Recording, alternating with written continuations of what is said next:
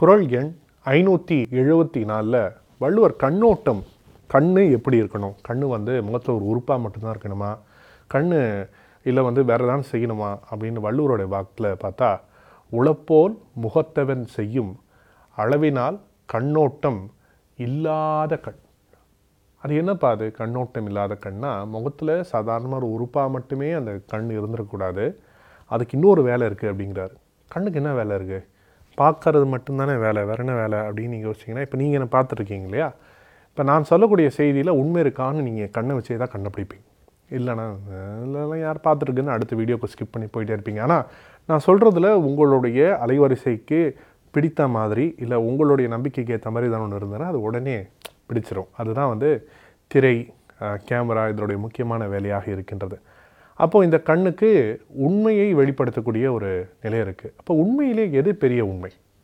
அப்படின்னா காருண்யம் தாட்சண்யம். அதை கண்ணுக்குள்ளே வச்சுக்கோங்கன்றாங்க. இந்த காருண்யம் தாட்சண்யம் கிறித்தவத்தில் பார்த்தீங்கன்னா மர்சி அப்படின்ற வார்த்தை இருக்குது பாருங்கள் அது பெரும் அந்த கருணையை சொல்கிறார்கள். அதுக்கு அடுத்த லெவலில் நீங்கள் இறைவனுடைய கிரேஸ் கெத் டிவைன் கிரேஸ் அப்படின்பாங்க. அப்படின்னா பெரும் கருணையை நம்ம வந்து இறைவன்கிட்ட வாங்கிடணும் அப்படின்னா அதை எப்படி அடைவது அப்படின்றதுக்கான வழிமுறைகள் பல வழிமுறைகள் அவர்களுடைய மார்க்கத்திலே சொல்லப்பட்டிருந்தாலும் அடிப்படையில் அந்த பெரும் கருணையை தான் எல்லாருமே தேடி போகின்றார்கள். அதைத்தான் வள்ளுவர் இந்த இடத்துல கண்ணில் அந்த கருணை பொதிந்து இருக்கணுங்கிறார். நினச்சி பாருங்க புத்தருடைய மொத்த வாழ்க்கையினுடைய அடிநாதமாக சரியாக இருப்பது அவர் மக்களுக்கான அந்த ஒரு தேடலை தனக்கான தேடல் தான் அது. அதுக்கப்புறமா அப்புறமா அந்த தேடல் கிடைத்தவுடன் தன்னுடைய கௌதம புத்தர் அப்படின்றவர் தன்னுடைய தேடலுக்கான ஒரு வழி கிடைச்ச உடனே அந்த வழியின் மூலமாக மற்றவர்களுக்கு அதை கொண்டு போய் சேர்க்கின்றார் ராமானுஜரும் அப்படிதான்.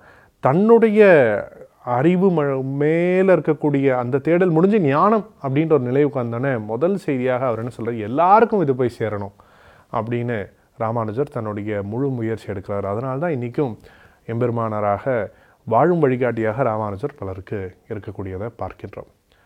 இன்றைக்கும் ஒரு ஒரு ஒரு இரநூறு வருஷத்துக்கு முன்னாடி வாழ்ந்தவர்கள் கருணை அப்படின்னா அந்த கண்ணுக்கு கருணை கண்ணில் கருணை அப்படின்னு நேரடியாக சொல்லக்கூடிய நிறைய பேர் நம்பக்கூடிய ஒரு கலியுகத்தில் இந்த காலத்தில் நிறைய பேர் தெய்வமாக நம்பக்கூடியவர்கள் அப்படின்னா ஷீரடி சாய்பாபா அவர்கள். அவருடைய வாழ்க்கையிலும் பார்த்திங்கன்னா எத்தனையோ வசதிகள் எத்தனையோ வாய்ப்புகள் எத்தனையோ செல்வங்கள் அவரை நோக்கி வந்து கொட்டிக்கொண்டே இருக்க இருக்க இருக்க இருக்க அவர் மீண்டும் மீண்டும் எல்லாத்தையும் திறந்து விட்டு ஒரு பிச்சை எடுத்து உண்ணும் ஒரு வாழ்க்கை முறையை முழுமையாக ஒரு பக்கிரியாகவே வாழ்ந்து வாழ்ந்து வாழ்ந்து கண்களில் அவர் காட்டிய அந்த கருணை இன்னைக்கும் அவர் வந்து நிறைய பேருக்கு கண்களால் கருணை காட்டும் வாழும் தெய்வமாக இருக்கின்றார்.